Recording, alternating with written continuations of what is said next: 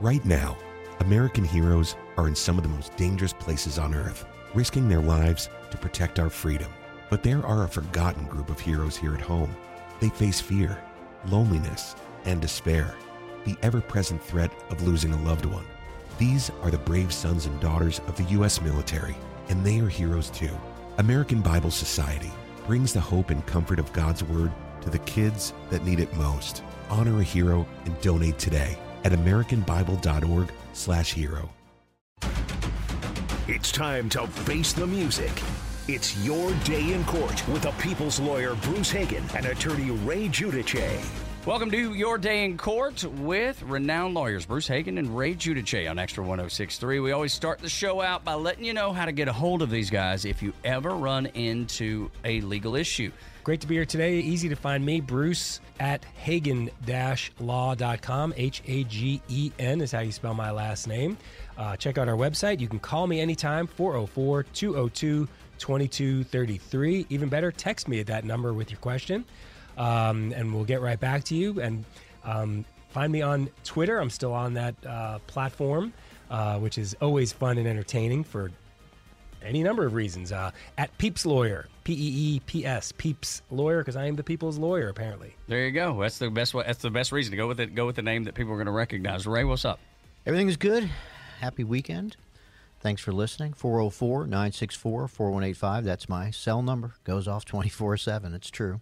I never turn it off. Uh, I like having the direct contact with my potential clients, whether it's for the initial consultation or, as, as Bruce was just saying, that's not a case. I don't do patent law, but let me give you the names of the two gals I know at the big law firm that are experts. Send them to them, especially the more specific your case may be. Uh, you know, we're sort of in the era of specialization, whether it's medicine or law or engineering or any of the professions. So you want to get to the right person, and Bruce and I can help you do that uh, and give you our opinions. Still in business here in Roswell, traveling all over the state of Georgia. I was up in Athens, Georgia the other day for a case, and I have to say it was delightful. That's a really nice little town. I, I didn't go to UGA, I went to Emory, but I understand why a lot of families have their children go to UGA. That is a nice little town. That's right. How about them dogs? It'd be a great place, Ray, for you to set up a satellite office, given that everybody I know whose kids have Yes. gone to UGA have ended up getting arrested for one reason or another. It And seems that's, like and that's the- why I was there. the Athens Clark County uh, government seems to run on the backs of the fines paid by the parents of college students for things like being a minor in possession of alcohol. Yeah, I know. We can take a 20 year old young man and send him or a young lady across the world to fight our enemies, but when they come back, they can't have a beer. I don't know. yeah, if it doesn't got a- seem right. I got a little bit of, Yeah. you know, I'm not saying it shouldn't be a point where maybe 18, that was our rule growing up. 18, that seemed about right. Should be no age for drinking and driving. That's fine. But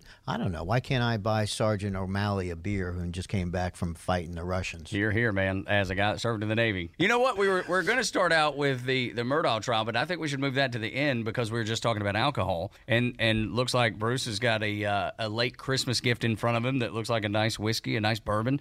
Yet your wife, she likes the Fireball. Now there's a lawsuit about Fireball whiskey, the one that you buy in the gas station, like at a BP or an Exxon, isn't exactly like the one that you might buy at a package store. Uh, that's 100% correct, and it's uh, a little bit misleading. And, and to my wife's credit, she, through one of her friends, discovered Fireball. Uh, let's say, you know, it's a cinnamon whiskey, or at least we, you know, so we thought. Uh, probably about 10 years ago, she was late to the party, but somebody gave her one of those little airplane-sized bottles of Fireball, and she's such a lightweight. I mean, it took her an hour and a half to get through about half of it. The airplane Uh, bottle? Yeah, she, Wowzers. But, but she loved it, and so we came back from this trip, and that became her new thing. Right? And she only wanted those little mini bottles. I bought her a full size bottle, figuring you know this is silly to get these little one hitters and uh, spend that kind of money. We're just let's just get a regular size bottle and pour it out. And she's like, I don't like it as much in the big bottle. It's But- like but you're let- crazy. Let me say something. Now, Tug, you'll, you'll know this.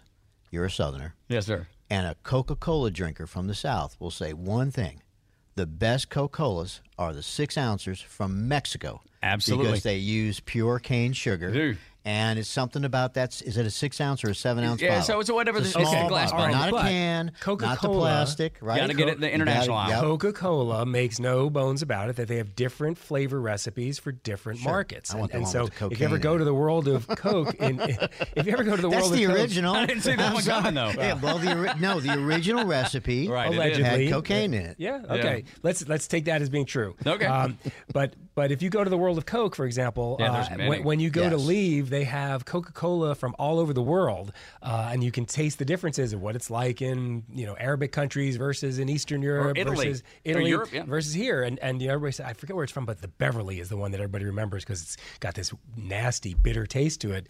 Uh, but you can't leave without at least trying it. Um, but so so as it relates to this, at least it's marketed as the same thing. This is Fireball cinnamon whiskey, but um, you know why is it for sale in gas stations? Gas stations can't sell whiskey. We know that to be the case. Well, it turns out that this was what appears to be a consumer fraud, in that um, they uh, have a different brand of Fireball, and it's just Fireball cinnamon versus Fireball cinnamon whiskey. Um, that is not considered a, an alcoholic beverage and can be sold over the counter at convenience stores, um, at grocery stores, anywhere. The average consumer is easily deceived by this, and that becomes the basis of a class action. So, um, yeah, I, I uh, tried to reach out and say I think my wife should be a named plaintiff, uh, the lead, lead plaintiff in that case, and and so I, I I gave her a big apology because it turns out she was right. It's possible that they have a different formula, maybe maybe a different amount of alcohol. Also for the airplane size bottles, Um I would expect it to be lower because of all the the uh, fussing and fighting we've got with drunkards Yeah, on on the the airlines. airplanes, yeah. I, I, I might turn it dial it down if I was if I Oh, was me here. too. So some would say, you know, hey, if you're, if you're drinking that garbage, it's assumption of risk, and you get what you deserve. But but but to the point though, um, if it was intentional to mislead, and I'm sure that's what the, the lawsuit is, right? That they knew that people were going to buy this, thinking that they were getting something else. So I I, I can kind of see that. But then there's that the common sense of. You know they can't sell liquor at a gas station. At least in Georgia, actually, in like in Missouri, you can. So if you live in Georgia and you, you know that, then are, don't you know? Yeah, and that's the essence of this lawsuit is that this was intentionally misleading and, and that it was intended to deceive the public into believing you're purchasing one thing when you're really purchasing something different. Um, these will be the sort of uh, theories that get developed through the discovery process. Um, if in fact it's accurate, you know, and through the paper trail that is inevitably left behind if there's emails saying hey look we could sell this oh you know just anywhere in the country without having to do it just at a liquor store and people will think they're getting the same thing and by the way let's put the cinnamon whiskey in the smallest allowable font on the label that we can do. And so then when we do it on the other product that's not whiskey, it'll still be small. Nobody's really looking to see it. Um, you know, this is the sort of thing that gets manufacturers in trouble because you're making a conscious effort to deceive in order to profit from that. And the reason this would be a class action is that each individual plaintiff, their harm is so de minimis. It's the value of the product and maybe maybe the sales tax and uh, one dollar's worth of pain and suffering. So you've got to gather gather thousands and thousands of these claims for it to be valuable, the claim made of worth pursuing. But at the end of the day, what's going to happen is, and, and maybe everyone got one of these checks in the mail recently. I think it was from AT and T for fourteen cents. You know, for some Cost 'em more some- to send it out. Right, it costs more to mail it, and the only folks that are going to make money off of this are the lawyers because their fees come off the top. Of course, generally have to be approved by the federal court or state court judge that has certified the class action. So they'll get paid, and all one day you'll walk to the mailbox and you'll get a nine cents refund or a dollar nine cent refund for your firecracker. Yeah, let me just put it this way: if uh, Fireball. if, if Fireball, one, if one day, um, you know, uh, we open the mail and there's a coupon in there for uh, A free s- Fireball? a sleeve of Fireball minis uh, that are the real whiskey, I consider that a victory. That's a win. No, That is absolutely. a win. I'd be all I'd be all in for that one. Just I'd- frame it. Just Yeah. it's not worth cash. Yeah. Frame. Well, no, if you get the whole sleeve though, if you get That's if, right. if they Oh, refund, right, yeah, right, they, right. But I mean, the likelihood of that seems pretty low, right? Somebody uh, brought. and Now I have to go back and look. 'cause somebody got my wife as a birthday gift. It was actually a bucket of of those little airplane. So now you gotta go see- And so now I got to look in the bucket and see is this is this the whiskey or is this just the cinnamon drink? It, it's it's like if you took those uh, red hots, you know, the candies, and you just melted them down. I think that's that's what this stuff is. Yeah. Um, I don't want to say it's nasty because I've I've certainly had my share of it, uh, but it is kind of nasty. Yeah, a little bit. Yeah, Yeah, but who not didn't grow up on Boone's Farm or one of those sweet tasting? Got to start somewhere. Not right? while I was in the Navy and underage, but uh, but yes, it was very inexpensive. Mad Dog 2022 Yeah. was one that uh, that that some people told me about while I was in the service. Not that I ever consumed any of that. Boone's Farm is most clearly a gateway alcohol. Right? It just get- gets you into something that's like, this tastes kind of like apples, but, you know, not quite Not right. exactly. like apples and feet. Yeah. this is really really bad. Goodness, this is the. But yeah, uh, it does point out the value of the class action system, like uh, like Ray's talking about. Even though he's you know he can't help himself but using his fancy Emory words when he throws de minimis in there. But Yeah. you know, it's essentially saying that Listen, when I a pay for that when a harm is so small, but it's repeated over the course of time, that you couldn't justify chasing after it for the one individual instance, but you can uh, over the course of a large number of them. So you know, the blockbuster return policy, where it's guaranteed to force you into paying late fees, things like that, that no individual could sue on, but over the course of the thousands and thousands of times it's repeated, it becomes a big deal. And so that's why that's why this system exists. And yes, you know, lawyers do make money in it. There's a lot of um, awful aspects of the mass tort system, um, but there's some real benefits to the public too. Um, I was talking to somebody this week. A reporter was doing an investigation on the damage that people suffer from potholes to their car, and especially where, you know, let's say the state is on notice that you've got a road that has a lot of potholes, and and people keep complaining, you know, that one instance of damage to the car, it's a big deal to the To the owner. driver and the owner of the car. You know, it might you might need to replace a tire, you might need to you might break an axle, right? It can cause all kinds of damage. Um, but it's not enough really for a lawyer to justify the business decision of I will pursue, you know pursue this case on your behalf against the state of Georgia. Nor is it the sort of thing that can be sort of assembled into a class action. Um, and so the state essentially is in a position where they just are not held accountable for the failure to maintain roads. It's, And I think that's something that both Bruce and I have probably had to grapple with, where especially if it's a former client or a current client, and they come to you with this grievance, you know, whether it's the, the bottle of, of poorly marked alcohol or the pothole, and they're really enraged. I mean, it is a matter of principle and firm held belief, and they want us to charge up San Juan Hill with them, you know, with one bullet on our in our revolver against the state of Georgia, because we should obviously be as passionate about it as they are. And sometimes, sometimes we have to do as Bruce just did. Say, look, the cost of doing business here is not worth it, whether for me or for you. And what I try to do is explain to the client what the real cost is. That if we get into litigation, you're not going to be able to go to work for a few days because you're going to be deposed, and you're going to have to go to court with me for court calls and things like that. Now, when we go to court, Bruce and I, we know where to park, we know where the bathrooms are, and sometimes the judge has us in the back for a cup of coffee. But it's going to be one of the hardest days of your day of your week. Yep. Yeah. you're not See- going to like it. Seems like a lot to ask there. This is Extra 1063 and your day in court with Bruce Hagen and Ray Giudice. When we come back after a huge celebration after back to back national championships, Georgia issues a new statement on the crash that killed a football player and a oh. team staffer after that celebration went down. We'll talk about that next on Extra 1063 and your day in court. Right now, American heroes are in some of the most dangerous places on earth, risking their lives to protect our freedom. But there are a forgotten group of heroes here at home. They face fear, loneliness, and despair, the ever present threat of losing a loved one. These are the brave sons and daughters of the U.S. military, and they are heroes too. American Bible Society brings the hope and comfort of God's Word to the kids that need it most. Honor a hero and donate today at AmericanBible.org/hero.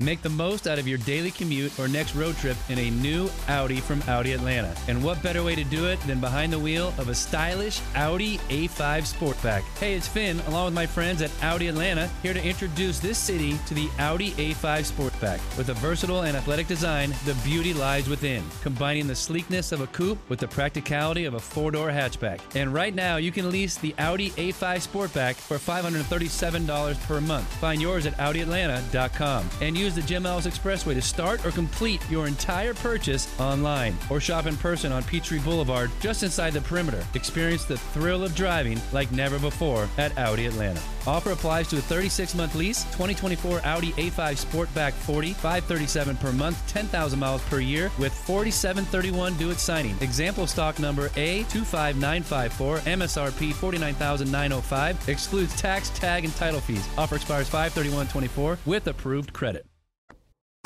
This is Your Day in Court with Bruce Hagen and Ray Giudice on Extra 1063. Welcome back to Your Day in Court with Bruce Hagen and Ray Giudice on Extra 1063. My name is Tug Cowart. Man, I was celebrating on January 14th, Georgia, with their back to back national championship celebration and parade, and it was a glorious day in Athens. But then the early morning hours of Sunday the 15th, this celebration had come to a bit of an end because of the crash that happened that morning that took the life of a football player named Devin Willock and a staffer, 24 year old 24 year old Chandler LeCroy. The two other people were in the car, a, another staffer, another another player. They were injured but were released and, and are okay.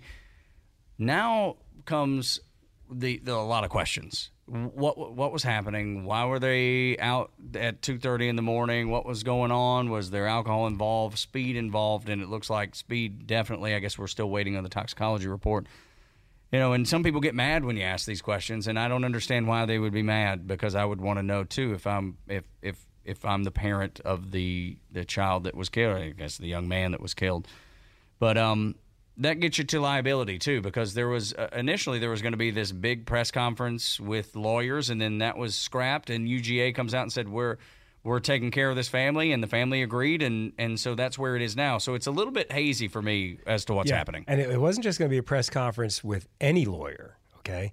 This press conference was being held by somebody who markets themselves under the name of Go Big Injury Lawyer. Yes, that's And- right. And, you know, I, I think there's any number of names you could come up with to promote your firm, but Go Big Injury Lawyer, if that doesn't just kind of hit you right below, right between the legs, uh, it, it's just such an awful name that kind of ties in with, you know, everything All the that every bad perception and stereotype that people have about lawyers.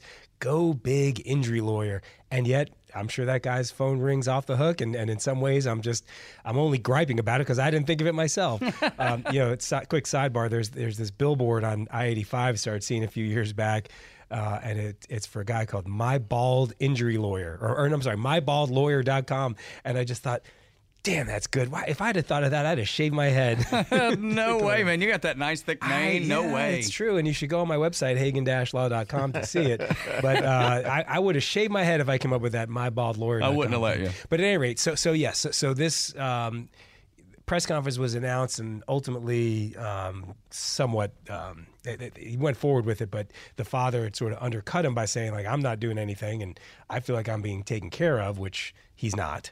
Um, but you know we'll see, and and each parent of the deceased 20 year old has the ability to come forward and bring this case on his behalf, assuming that he wasn't married at the time, which he wasn't, and if he had no children, uh, it would be the child's case if he did. But so either parent could bring a could bring a case. But in terms of the investigation that's going forward, yeah, it is important to piece together every last bit of what happened, um, going back way before the actual night of the incident.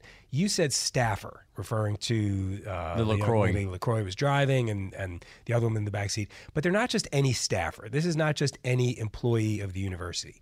These are folks who work within the recruiting staff. Okay, so they're specifically there to recruit players, whatever that means. Now, prior to the transfer por- portal, um, that meant one thing and one thing only. We have to get kids out of high school and get them to come and play for University of Georgia. The transfer portal is something that was created several years ago, which allows college football players to be somewhat like free agents in pro sports, where if they want to make a change and they want to leave, they can go leave and go play somewhere else with no penalty to them.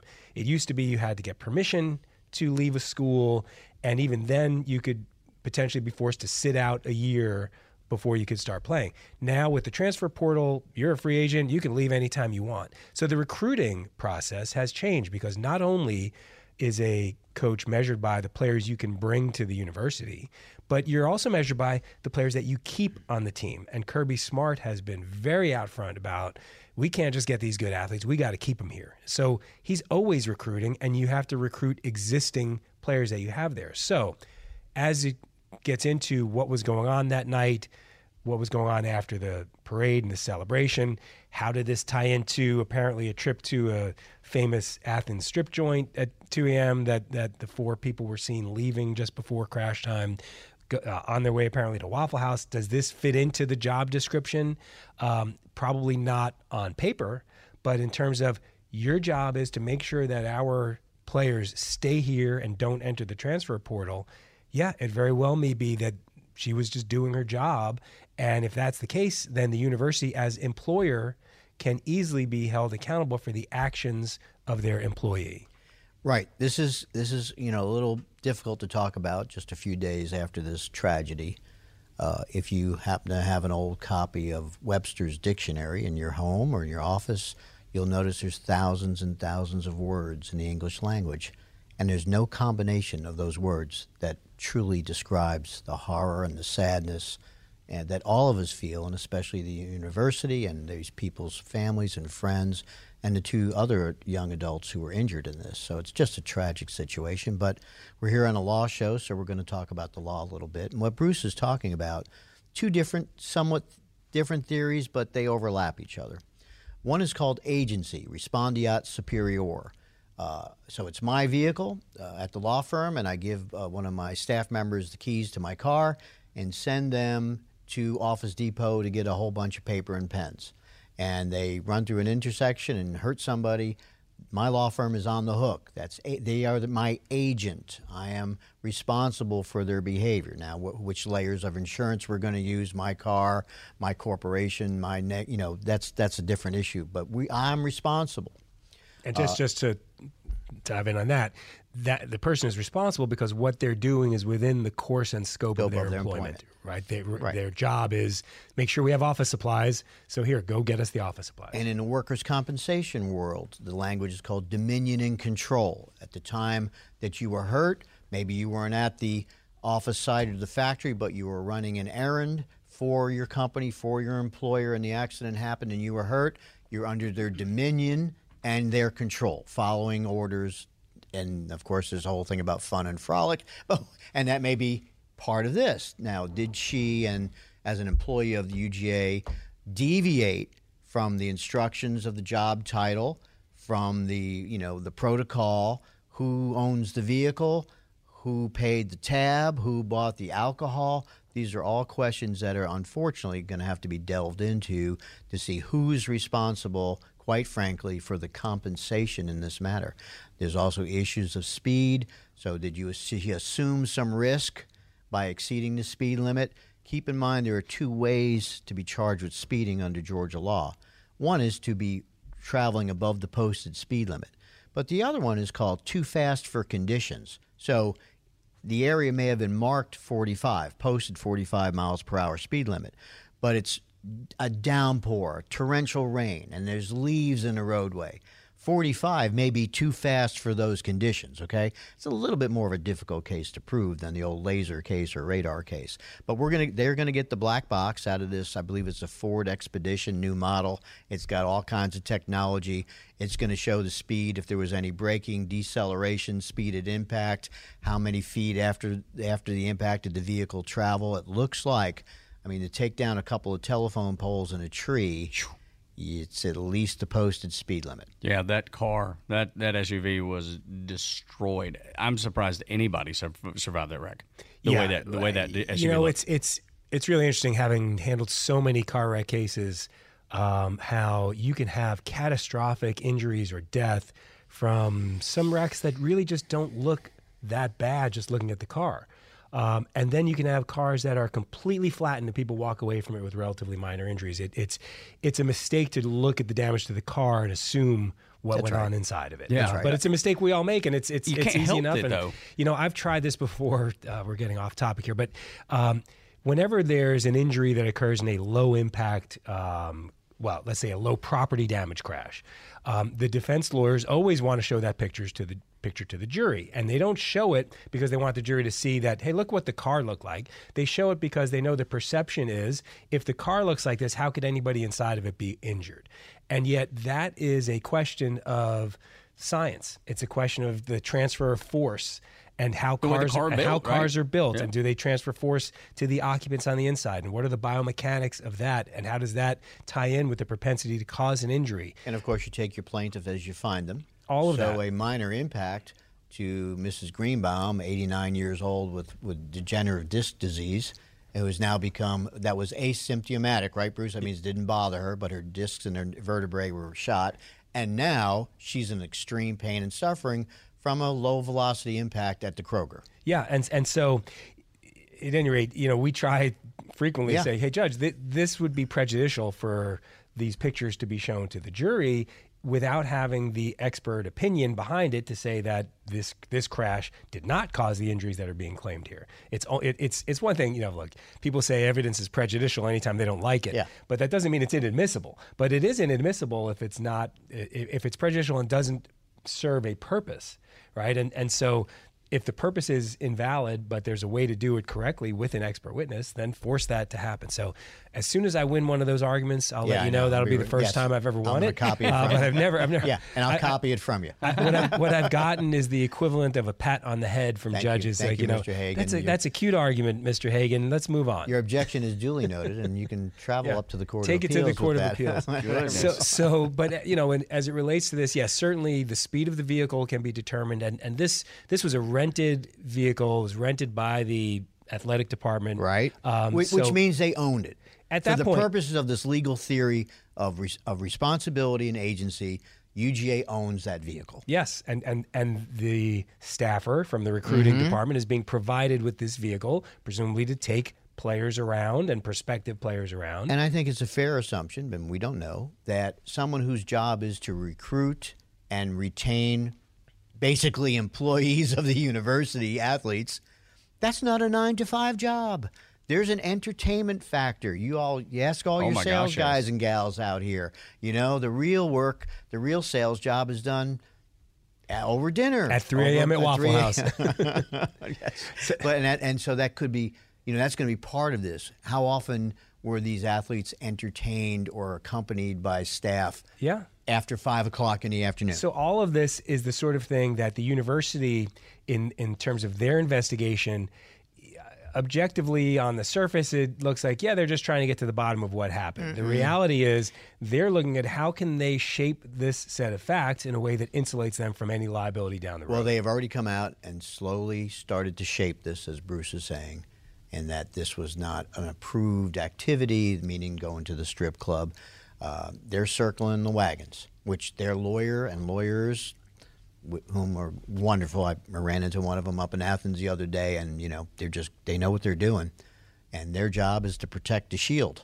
Uh, it doesn't mean there can't be a compassionate outcome, but that's not going to happen until we've got some legal work done. And sometimes you see settlements that take place sort of out of the public eye, where Mm-hmm. Sealed. a company just says, "You know what? It's it's good business for us to take care of the family of one of our athletes who was because killed that's what it appears in the in of at least to the layman. That's Yeah. what it appears It, looks that way. This is a public university, right? They can't do that. it's it's going to be public record whatever compensation Ah, it. is Yeah. paid because it has to be approved by the board of regents. Exactly. So this, this, this is there's going to be daylight. Sh- uh, I'm sure you've settled one. cases against the state of Georgia. Yeah, and it's not it's easy, Not that easy, but this, right. but it's certainly never confidential, It- it- and it can't be. You're going to see the attorney, gen- the state attorney general's office will Um, be involved in. This. So this you'd case. like to think that um, potentially the family of the victims or families of the victims are doing their own parallel investigation. You know, Ray brought up a good point. The- these are tragically sad incidents when you're talking about somebody, a 20 year old dying,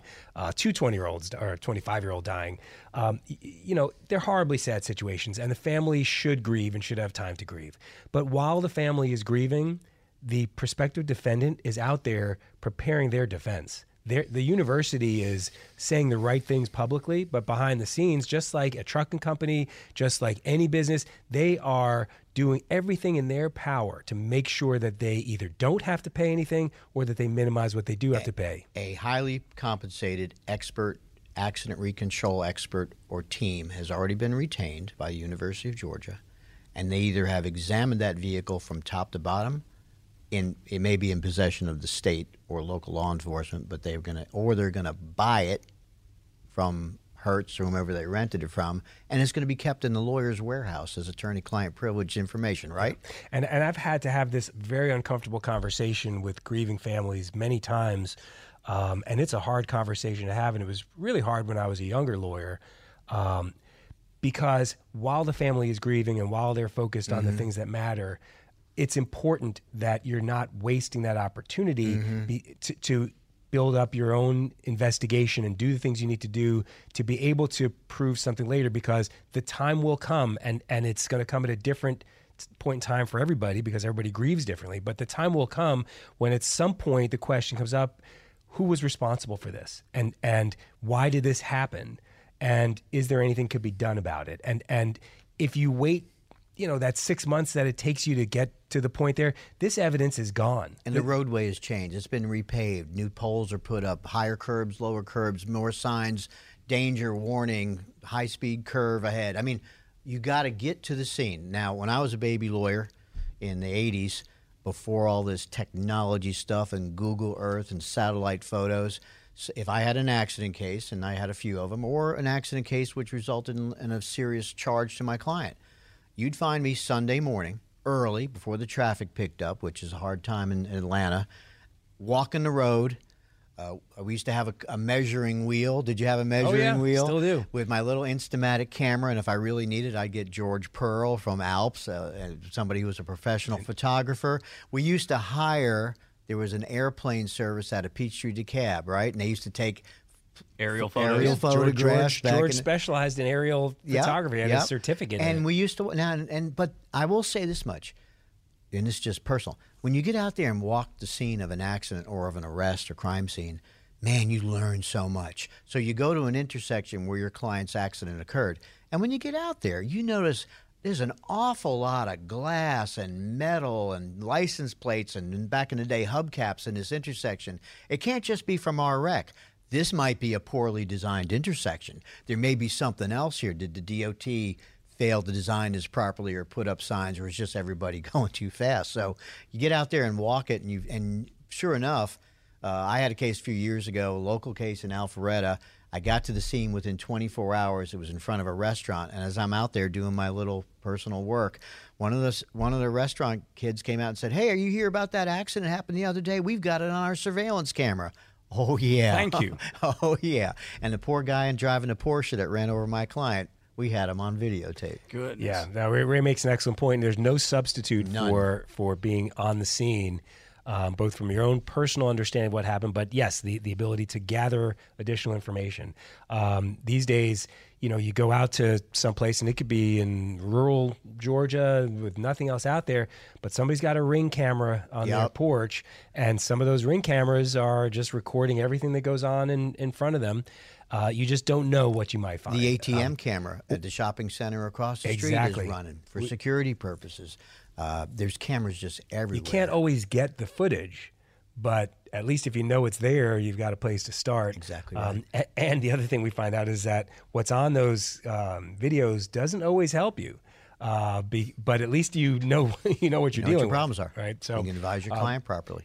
yeah, we're dealing with something right now, and a, a tragedy, and for a very experienced bicyclist was killed um, in a crash with a car in an area near his home. That you know, we know he's ridden hundreds of times. Well, um, just like cars have data recorders, a lot of uh, people who run or ride bikes will record their own rides and, and they keep track of them and they keep a log of them. And so we've got a history um, uh, of his movements from this particular ride and then going back over time.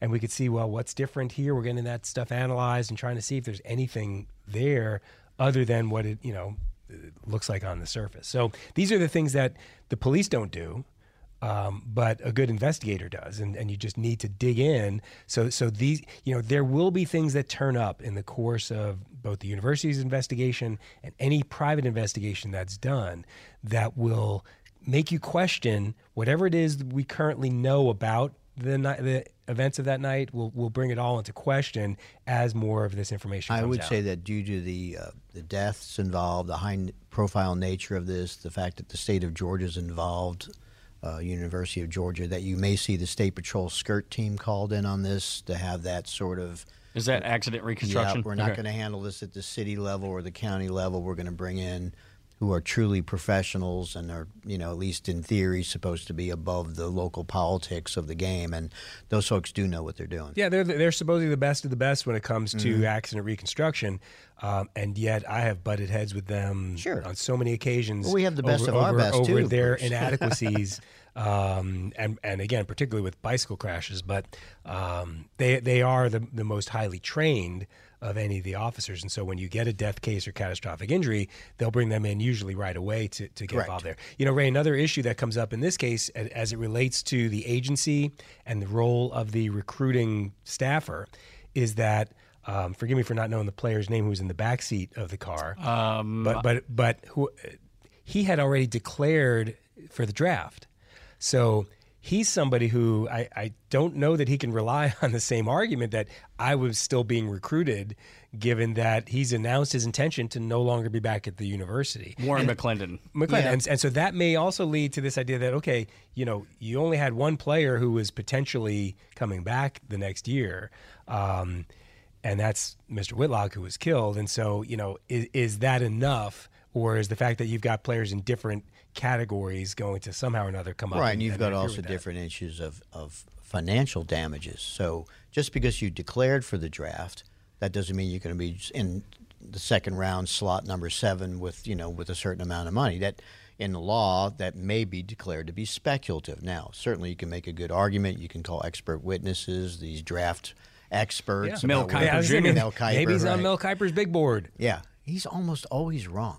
He's, Have you ever noticed he's that? more wrong than I am, I've noticed and I don't too. know anything. Yeah. he, he's wrong so much that you wonder how you could be that wrong so many And times keep and a yet job. still be He's, considered the expert in I your know, field. It's amazing, but but you know, you could we could bring Mr. College Football. You know, Yeah, Chuck, Chuck Oliver. and The Chuck King. could say, "This is where this guy- kid, young man may have about been drafted." You can bring, you can bring somebody from the Falcons. I mean, there's a way to establish Agents. the the va- the potential Yes. value of that career, which is three years on the average. That's the other problem. Uh, but what about the name, license, and image thing? I mean, Sure. there's so many components of the financial losses, not just for the decedent, but the two other injured individuals. Just if you can't work for 25 years, right? Closing thoughts here. What do you think that that number looks like? Because I'm curious now. Because you said you you thought that George is going to take care of them, but it might not be what they would have gotten if it had gone to court. Sure. So if you were just looking at, you know, how do you determine the value of the life of a 20 year old Seems impossible. potential pro football player, you know, a six foot seven, 325 pound starting offensive lineman at a two time national championship team? And, and what is that person's, um, how do you value that life? We'll continue this conversation next on Your Day in Court with what happens next following the uh, the results of any investigation that does happen with the wreck at the University of Georgia here on Extra 1063 in Your Day in Court.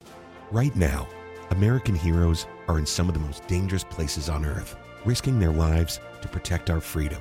But there are a forgotten group of heroes here at home.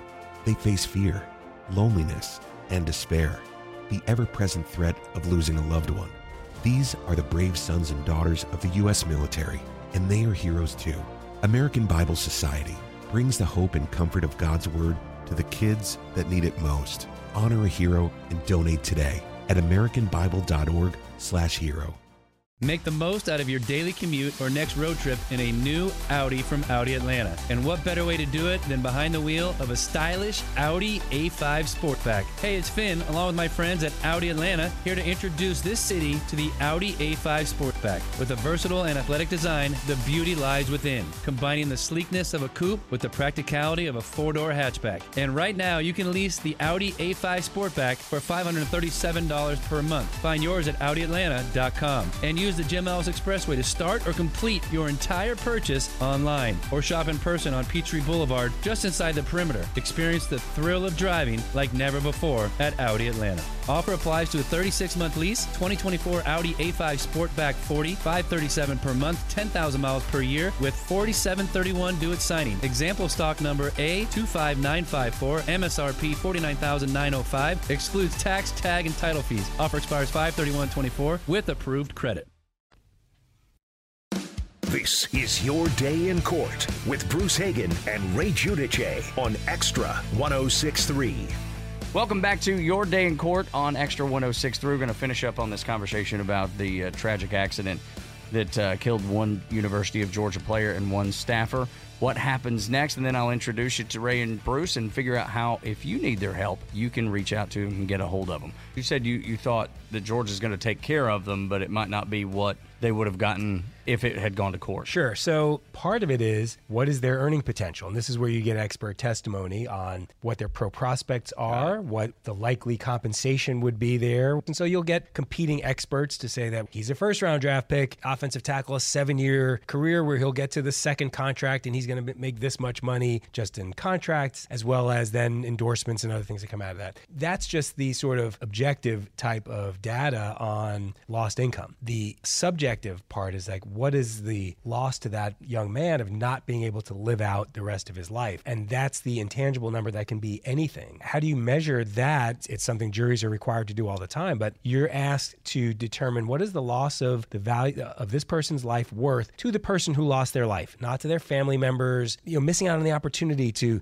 fall in love, to get married, to have your heart broken, to play professional football, to play for another national championship, the life experience for his life expectancy of probably another 60 years or so, right? That's how you come up with that value. So if you just said this is a $20 million value on that, which I think is a low number, then you say, all right, well, what's the likelihood you're going to succeed in this case? If you think the value of his life is 20 million and there's a 10% chance you succeed in the case, you say that it's a $2 million, 10% of that 20 million. And so through negotiations and each side trying to say why their case is strong, both the defense and the pursuit of the case, that's how you get to a, an idea of this is what we think this chance of succeeding on this case is worth, and this is what we think the number is worth. Can we come up with a number present value today that we think makes sense to settle it? And if you can't, then you continue on with the trial. Yeah, I mean, there's no there's no formula to this, but there's many ways to approach it. Bruce just laid out one of them. And the other is there's services that both Bruce and I pay for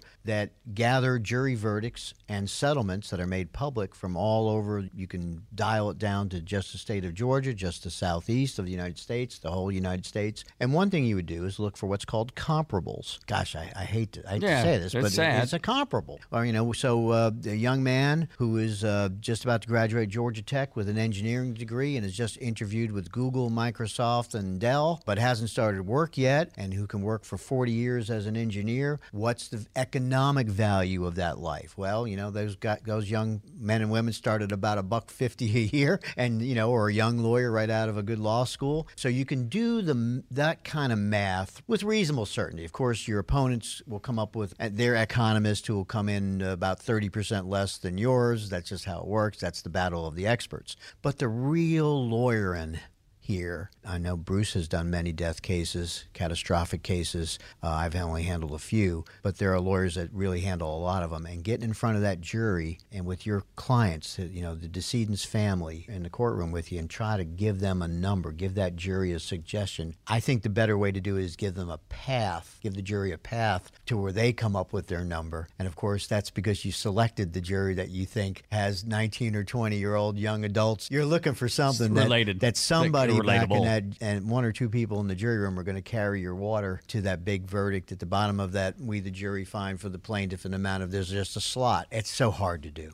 I It's can so only hard to do. imagine. It- That's it's uh, Bruce. I'm sure you've just labored over that some nights. Oh yeah, no, because there's, imagine. because there's no definite no answer. answer, You know, I mean, it, Yeah. it's realistically trial and error, and you don't want to make an error at trial. So, And you're, you're so stuck in a position of telling your parents, "Well, this case just settled in Newnan, and it got 14 million," and they're like, "What? What does that have to do with my son?" That's a legitimate response. yeah. What does happen next with this tragic story out of Athens? So let's assume the investigation runs its course. The family does their own investigation. If the family decides that they want to go forward with a lawsuit against the university system, the state of Georgia, whoever it is that is a government entity that's responsible here, there's a requirement for any lawsuit you bring against the state or the county or the city that you put them on a formal notice, and it's called an ante litem notice. Now, I give Ray grief for his fancy private school education, but this is one of those Latin terms. vocabulary. Uh, ante litem. So before You know, I just started PS 32. I just, yeah, I went just want to remind you. And I was at PS 81. All right. So before you can sue, you have to send this letter that gives a full fledged description of exactly what happens, the basis for your claim of liability, and an opportunity for the government entity that you're going against to accept a settlement offer in that ante litem notice. It's a tricky thing to do. A lot of lawyers don't do it properly or even know how to do it. It's something that's very easy to mess up. But if you do it right, then assuming that it's rejected, that is the prerequisite you have to have before you're allowed to even file suit against the sovereign. The sovereign makes it hard. The king makes it extra hard for you to kill king, kill or sue the sovereign. So there's an extra layer of difficulty, as Bruce is pointing out. So let's say you were going to sue Cobb County in a case where a Cobb County vehicle runs a red light and rear ends your client. You've got to get this ante-litem notice, which has to lay out. It's very specific when the accident happened, what are your allegations and proof of negligence, what are the damages. And you just can't say, my client was hurt real bad. You've got to come up with specifics. And you've got to serve it on every one of the county commissioners. So in this case that, that we're talking about, probably every member of the Board of Regents. And I did it one time where I sent it by first class mail, Federal Express, certified, fax, and email. In fact, the county lawyer called me up and said, please, we acknowledge service. I leave us alone. But you've got to do it right because if you don't, the sovereign wins by default. That seems like a uh, a bad recipe right there, but good lawyering would prevent that. Yeah, and that's where this will come out that it says the family is intending to sue because, the, again, this is public record, and anybody who's doing an open records request would see that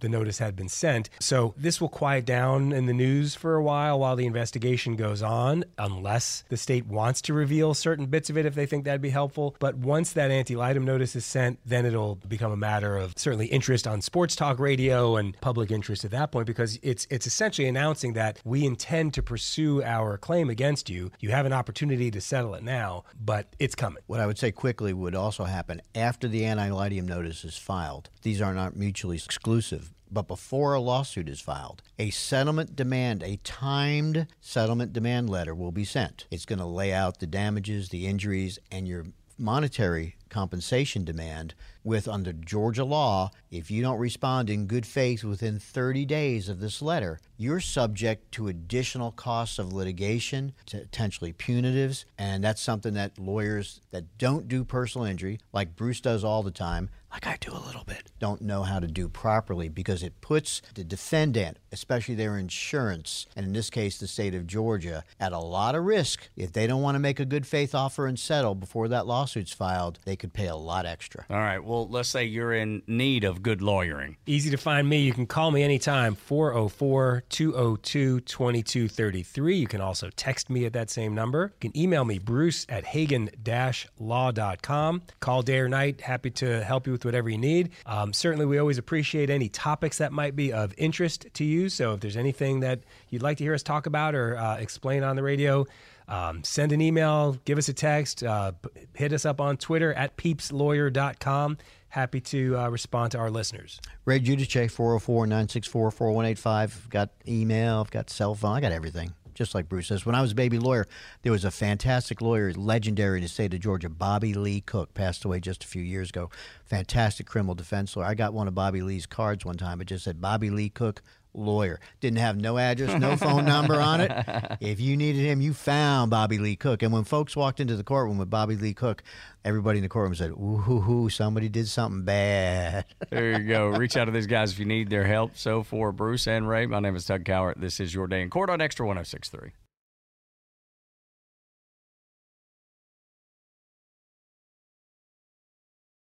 Right now, American heroes are in some of the most dangerous places on earth, risking their lives to protect our freedom. But there are a forgotten group of heroes here at home. They face fear, loneliness, and despair, the ever present threat of losing a loved one. These are the brave sons and daughters of the U.S. military, and they are heroes too. American Bible Society brings the hope and comfort of God's Word to the kids that need it most. Honor a hero and donate today at americanbible.org/hero.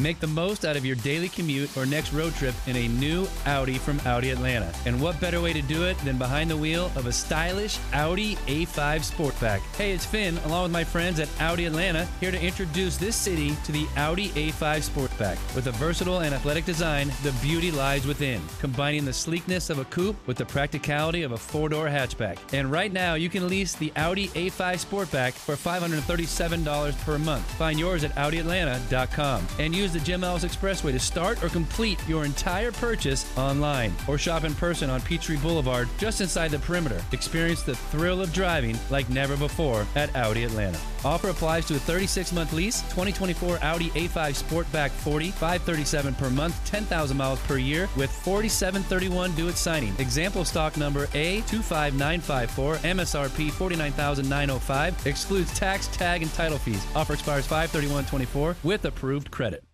Have you thought about securing your hard earned assets? Do you have concerns about the future? Protecting assets is crucial, and that's where Nelson Elder Care Law excels. As a family owned and family focused firm, we provide absolute assurance and peace of mind through our trademarked Absolute Protection Trust, tailored services in estate planning, probate administration, Medicaid crisis solutions, guardianship, and conservatorship. Our goal is to exceed your expectations and empower informed decisions. Visit NelsonElderCareLaw.com for asset protection and peace of mind.